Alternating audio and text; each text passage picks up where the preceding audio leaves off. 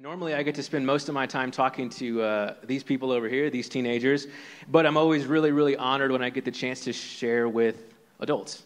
Uh, I'm not saying one is better than the other, but it's just an honor when I get to share uh, with you guys. But before we do, I do want to give a shout out to our students. Uh, I don't know if you've noticed this, this section over here keeps growing, uh, and that's a direct relation to them, not anything really we're doing. But really, I want to give them a shout out because what they do uh, is exactly what we're going to talk about today. And so, if, if your New Year's resolution hasn't really been set yet or formed yet, I want to give you a good one. All right? These are three things that you could add to your resolution, and then I'm going to give you how you actually keep it, okay? Here we go. If you want to, one resolution you should add is to love deeply. Another resolution you should add is to serve others. And the third one, the third one is to learn something new every day. If you want to hit those three, come and volunteer with our students. I guarantee you, you will love them deeply You'll love them deeply. You'll also probably love time away and sleep deeply as well. Uh, when you show up with them, if you haven't noticed, they love to serve, and so you're going to have to serve. Whether you're serving them or serving our community, they do it well. And then lastly, you'll learn something new because they have new lingo and new things they say or new clothes they wear daily that I, I'm sure I'm already out of touch. And so it is what it is. So if you guys want those resolutions, come see me after service. We'll get you plugged in. We'd love to have you. It's a shameless plug. That's what I get to do because I'm up here. Lastly, uh, again, one more thank you to our church family. Um, we don't take it lightly. I don't. I know Lauren doesn't. Our team doesn't. That you trust us to spend our time and invest in them. So thank you. They're not just not just teenagers. Like they're not just the church of tomorrow, the church of today. And so thank you guys for investing. Yeah, that's good. Love those kids. All right, so we're going to dive in now to our regular scheduled programming. And so, uh, if you were with us last week, we kicked off a brand new series that we are calling Divine Interruptions. All right, so last week we kicked off with a passage from Luke, and Pastor Ryan walked us through this particular passage about Jesus getting with some fishermen and completely changing their life. Right? He called them from a life of what they knew, a life of comfort, to something that was so much more than they could have imagined. So if you weren't here with us last week, uh, I'm going to encourage you go find our YouTube channel and watch last week's message. I, I guarantee that if you watch and you are paying attention, you'll be challenged and hopefully changed by some of what was discussed last week. And so as we continue in our series today, my goal is actually pretty simple for our time together. I want you to see that Jesus came to interrupt our brokenness. And he came to interrupt our brokenness not only to heal us, but to save us. So I want you guys to all imagine a time. This is going to be fun.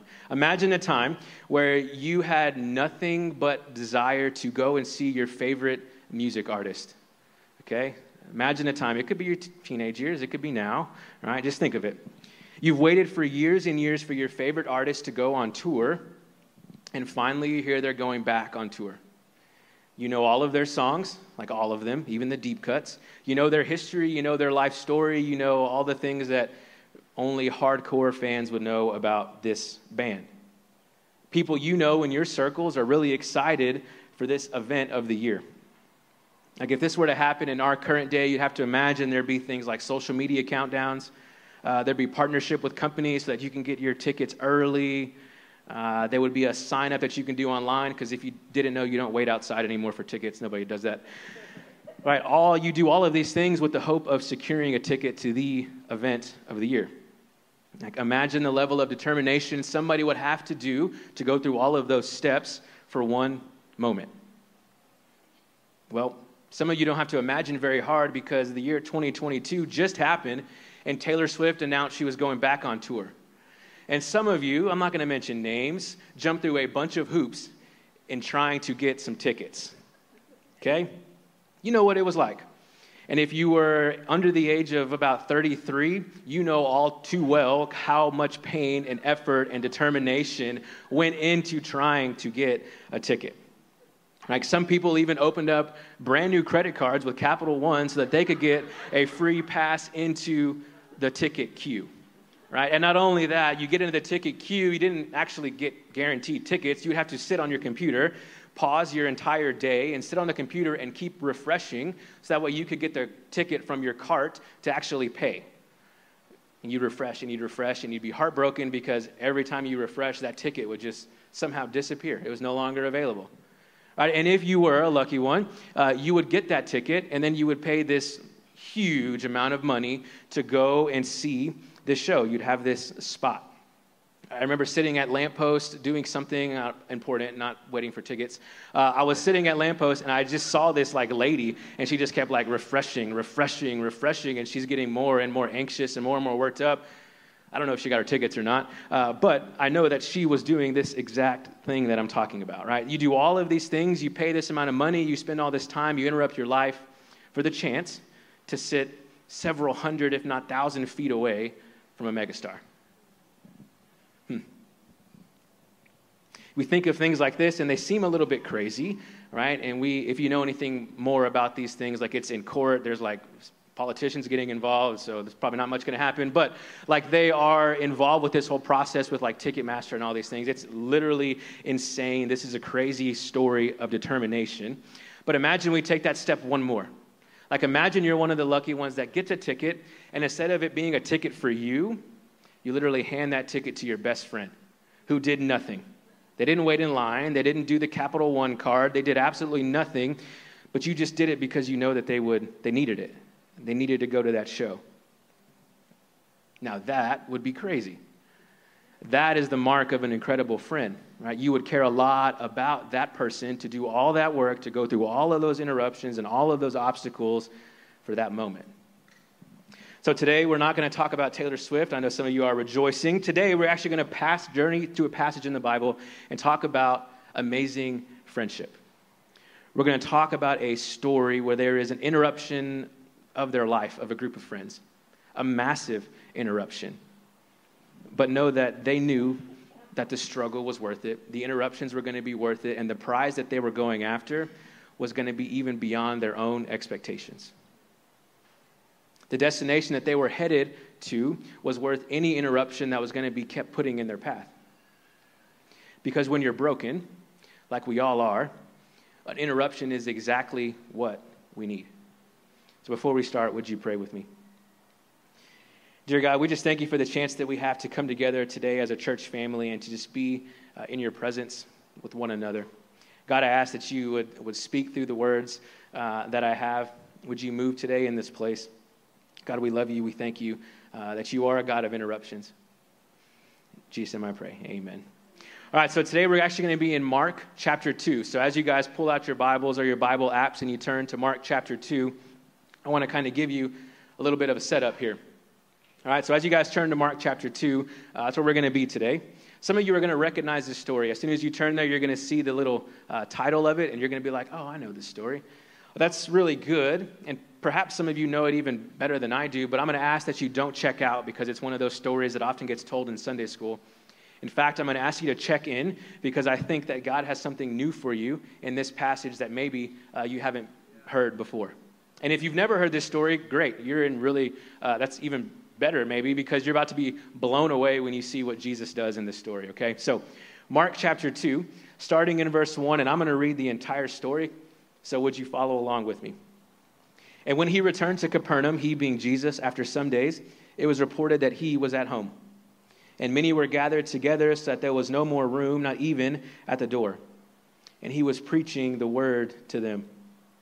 And they came, bringing him a paralytic carried by four men. And when they could not get near him because of the crowd, they removed the roof above him. And when they had made an opening, they let down the bed on which the paralytic lay. And when Jesus saw their faith, he said to the paralytic, Son, your sins are forgiven. Now, some of the scribes were sitting there, questioning in their hearts, Why does this man speak like that?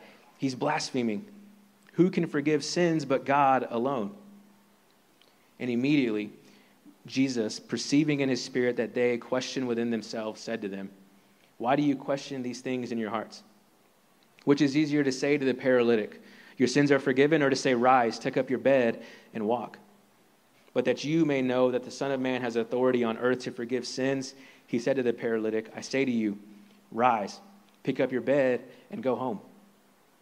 And he rose and immediately picked up his bed and went out before them all so that they were all amazed and glorified God, saying, We have never seen anything like this.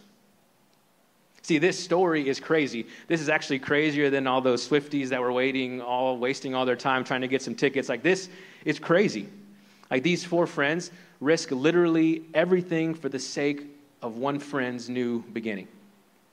This broken man experiences a moment, he experiences a scene, he experiences a man that changes his life forever.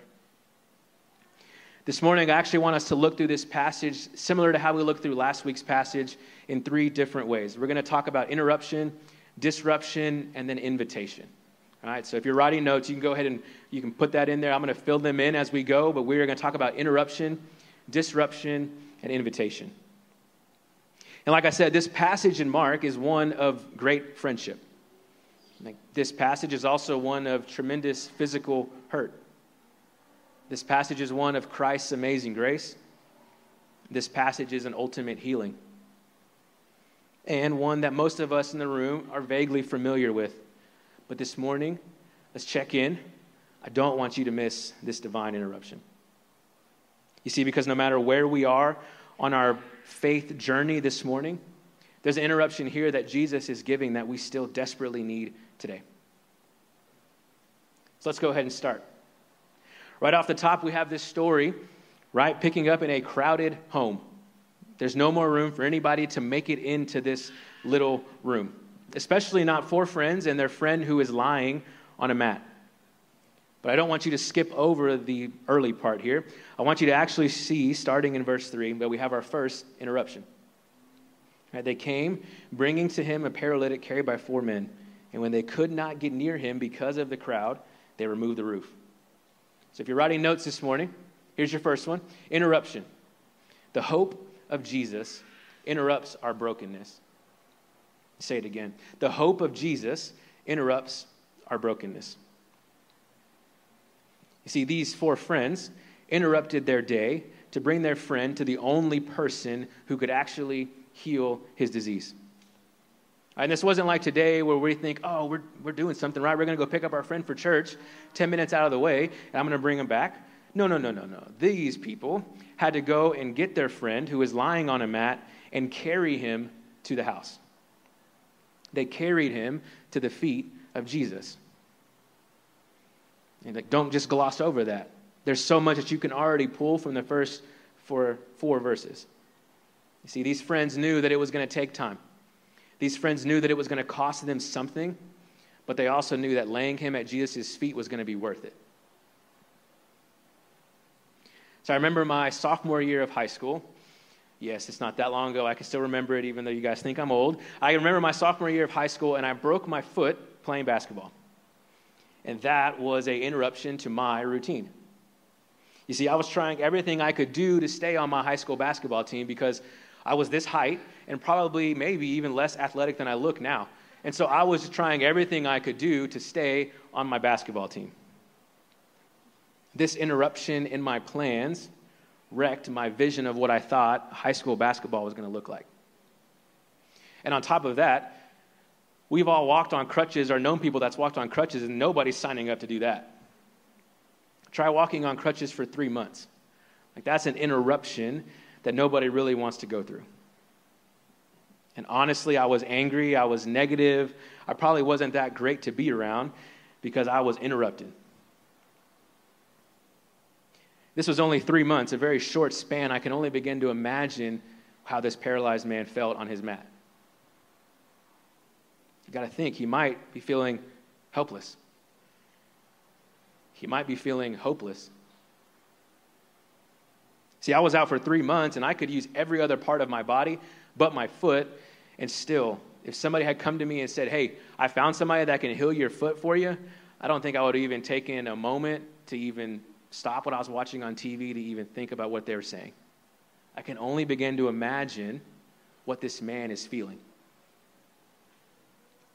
I want you to put yourself in the place of that man on the mat. Imagine you're lying there and you can't move, and so you're literally at the mercy of everybody around you. But you have this group of friends, and they come to you and they say, Hey, we found it. We found the guy. There is a man that you have to come and see. He can't come here, but we can take you to him. Right? He is going to change your life. If I'm that guy, I feel like I probably have some doubt creeping in my head. Here we go again. But their friends, these four friends, their faith was contagious. So we arrive here in the story in verse 4, and these friends are carrying him, and they round the corner, and they begin to see this crowd. They can see the house as they round the corner, and there's people waiting outside, and they begin to think, hmm, what are we going to do here? They know that they have to do something because they have such full faith that Jesus is what their friend needs. I can only imagine these conversations these friends begin to have. I don't know if we can't go through the front. I mean, can we go through the side? Can we go through the, oh, let's go through the roof. Somebody's going to get real smart. Let's go through the roof. Okay, yeah, that might work, right? Here's these guys. You have to put yourself in this story. They were full of faith in the miracles of Jesus that they were going to get through any interruption to get their friend to his feet. They weren't going to be stopped. Because the hope of Jesus, it interrupts everything.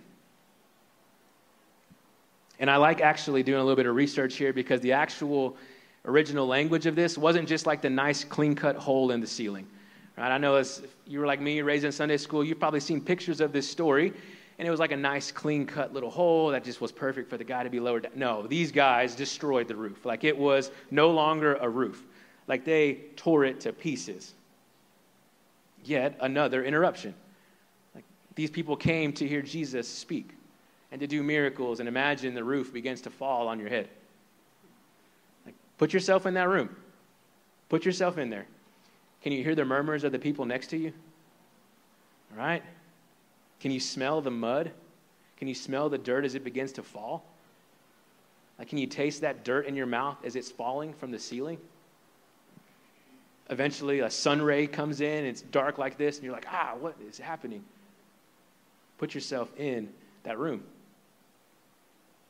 I can imagine if there are people like us, you hear these murmurs, right? Well, I, I came to hear Jesus. What's, what is this? What's going on?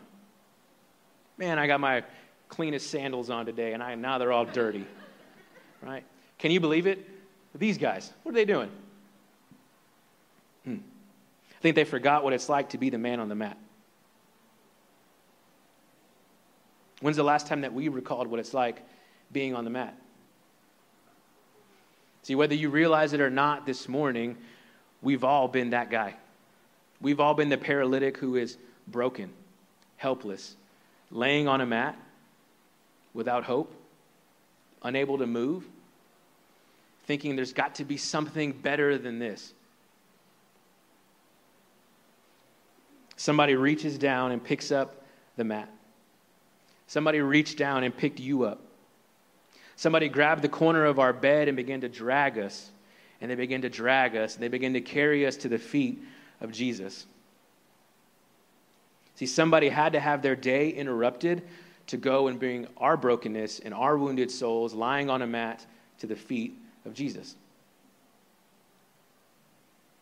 When's the last time that you paused and you thought about where you were and who didn't take an interruption in their life as a way to not keep carrying you. Like you heard, this ordination process has been going on a little while, and as I begin to uh, wrap up the ordination process, there was questions on there that had me do just this: to sit and remember the people, the spiritual heroes in my life that began to drag me and began to pull me and then began to guide me to Jesus. I want you to do the same thing. I want you to sit and recall or remember those people who were in your life.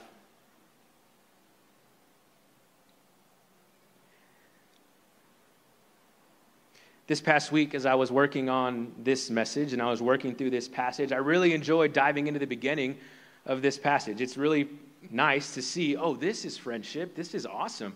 Like, this is what it means to be a really good friend.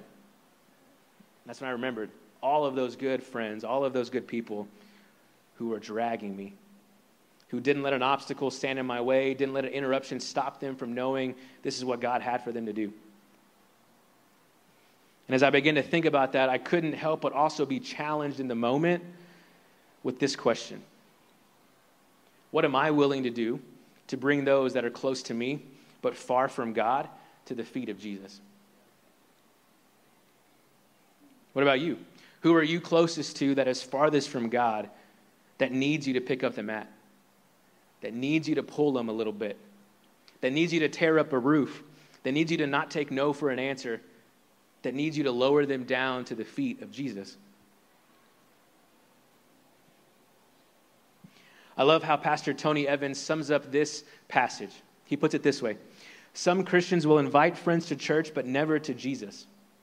They'll invite them to concerts, they'll hear sermons, they'll see specials, but they won't actually tell them about the life changing power of Christ. These four men knew that getting their friend to a building wasn't the goal, getting him to the master was. Getting their friend to a building wasn't the goal, but getting them to the master was. Like, I'm not just talking about giving out a church invite card or posting on social media. That's a great place to start, but if that's all we ever get to, that's not really dragging anybody. I'm talking about doing that and then passionately pursuing them, praying with God for their souls, pursuing them with intention, and not giving up when there's an obstacle that's put in our way. See, I'm talking about being the friends that carry people to the feet of Jesus when they have no other option. And this week, as I was working through this, I began praying that we as a church are those kind of friends. Because we are surrounded by a broken and paralyzed community. Think about this. What interruption is your, in your life is someone else's invitation. What interruption in your life is someone else's invitation? We could all sit and list the interruptions that we have going on in our life. I know that we are all interrupted. What's that one that just might be a chance for someone else's invite into faith? I think we really got to begin to see interruptions through that lens. What interruption in your life is someone else's invitation? Let's pick this back up in verse 5. In verse 5, we have Jesus, and he sees the faith of those friends. And he says to the paralyzed man, Your sins are forgiven. Wait, what? The guys have to be thinking, wait, we taught him, we brought him here so that he could get his body healed. They've got to be thinking, okay, like, awesome. What about his legs? But I love this because Jesus is saying, that's what you thought you came to do. But here, I have something better. Here, Jesus is saying that the body is important, but it's not the most important. If you're still with me, the second thing I want you to write down is disruption. Jesus' authority disrupts mind, body, and soul. Jesus' authority disrupts mind, body, and soul. As we get into this story, we see in verses 6 through 11, we see this story and how it unfolds. We see the response by the religious people. We see Jesus responding to the religious people's thoughts. Remember, they didn't say it out loud. He responds to their thoughts, and we have this story being unpacked. And I love this because Jesus, in just a few words, is dropping the hammer on these people. Right? We see that Jesus has the ultimate authority. Even those who are sitting in the room doubting and questioning his authority, he shows them. He shows them. They don't have to even say it out loud, he speaks to what they're thinking. And of course, in complete Jesus fashion, he goes above and beyond even what the expectations were of those friends that day. As we read these words, we see that Jesus isn't just talking about one thing, he's talking about everything mind, body, and soul. See, these friends came in expecting Jesus to heal their friend, to heal the physical pain, to heal the physical brokenness, and Jesus is saying, Look, I see you and I'm going to heal, but I know what you need even more. Above all the other things, Jesus knew in this moment that they needed good news. And his authority was far past anything physical, and so he speaks to that. Some of the teachers of religious law were sitting there with thoughts to themselves, and I love the fact that Jesus immediately knows their thoughts and speaks to it. In saying those words, your sins are forgiven, he knows the secret thoughts. He knows what the religious people in the room are thinking.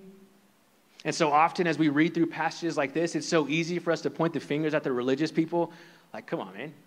It's Jesus. You're in the room with Jesus. What, what are you thinking? Yet we still try to hide all of our sinful desires. We think we do a good job of hiding our dirtiness. We think we do a good job of keeping our closet sins away. Think about that. Jesus in this passage knows what, exactly what people are thinking, and yet we somehow still think that we can hide. We think that we can control our minds and our thoughts.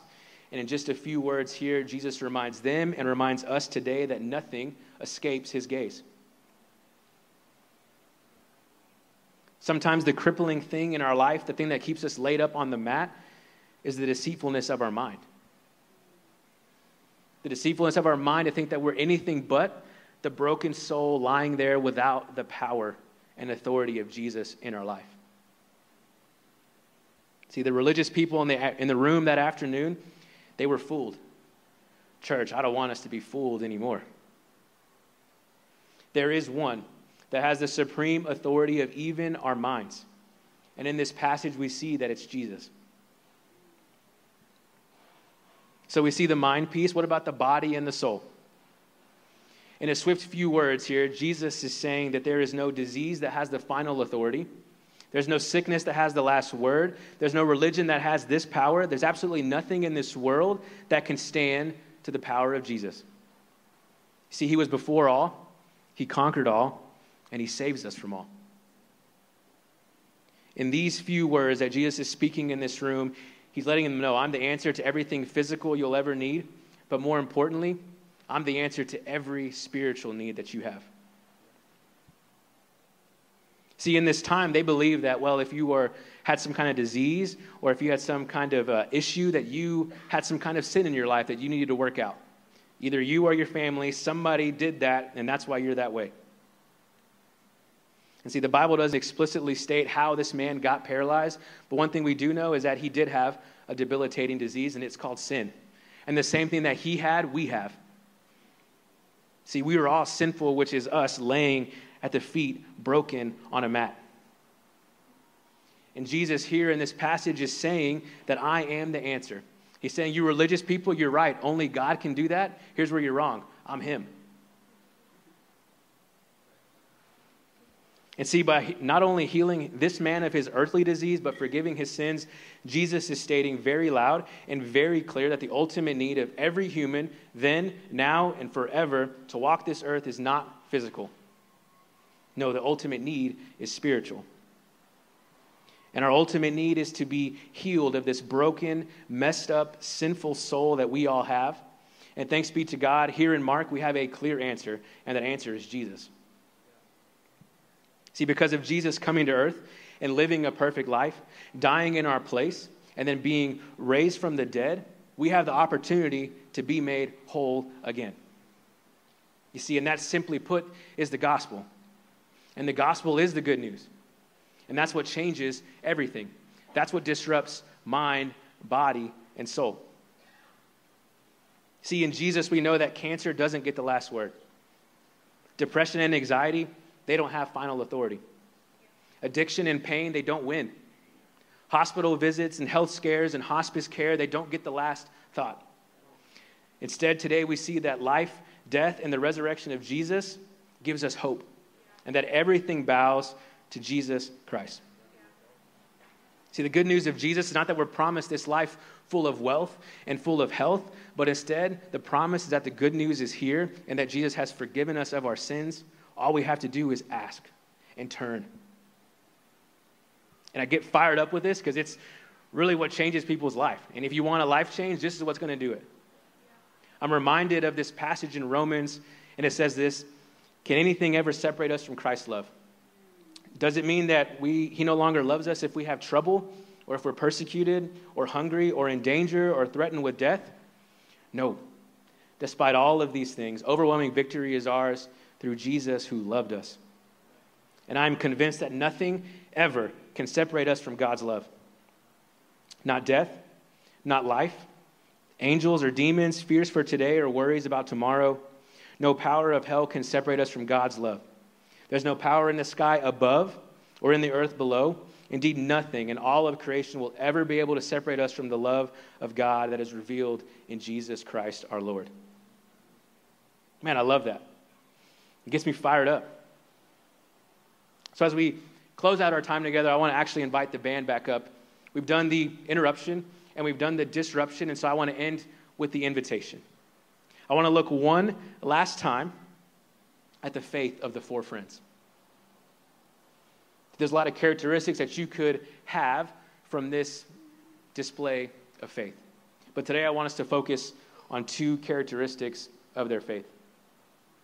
See, this morning I want you to see that the faith of these four friends was compassionate and contagious.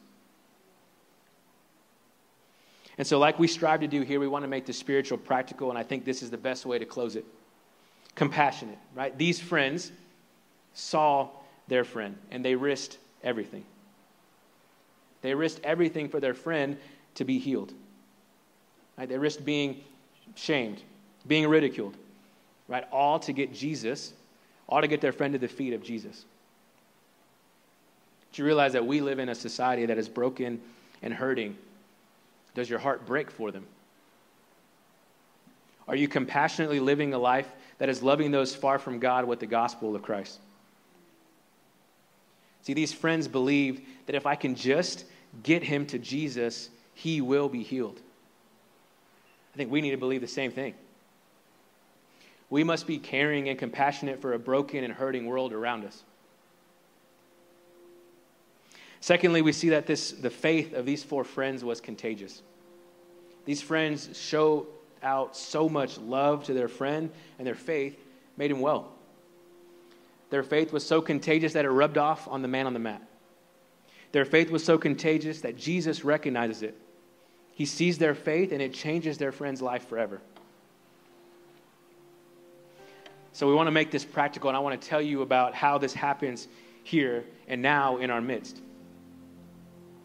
See, we have one of our very own students who, when we first started out about a year and a half ago, uh, started showing up. And uh, she would probably tell you that she wasn't really sure why she kept showing up, but she kept showing up. Right? And she didn't just show up, she decided to get plugged in. And she began to ask questions about who Jesus was and what did he do and what does it mean for her. She got into a discipleship relationship with one of our leaders. She studied on her own, she read on her own, she dived in, and she began to gnaw on what faith looks like. And like God does, he showed up and he moved. And soon after she decided that I'm going to commit to this group, her faith began to look a little contagious. You see, it started with her bringing her two brothers into our group. It didn't stop there. Soon her parents have shown up. Her other sister has shown up. She's brought in her niece. And one of my most favorite memories in the last two years is at camp. All right, so we've got her and her two brothers and they both experience life change. They both, all three of them, give their life to Christ at camp. And actually brought a picture with me, if you could throw that up there real quick. My favorite memory, I think, and this is going to be hard to ever beat, is standing behind them, watching them worship.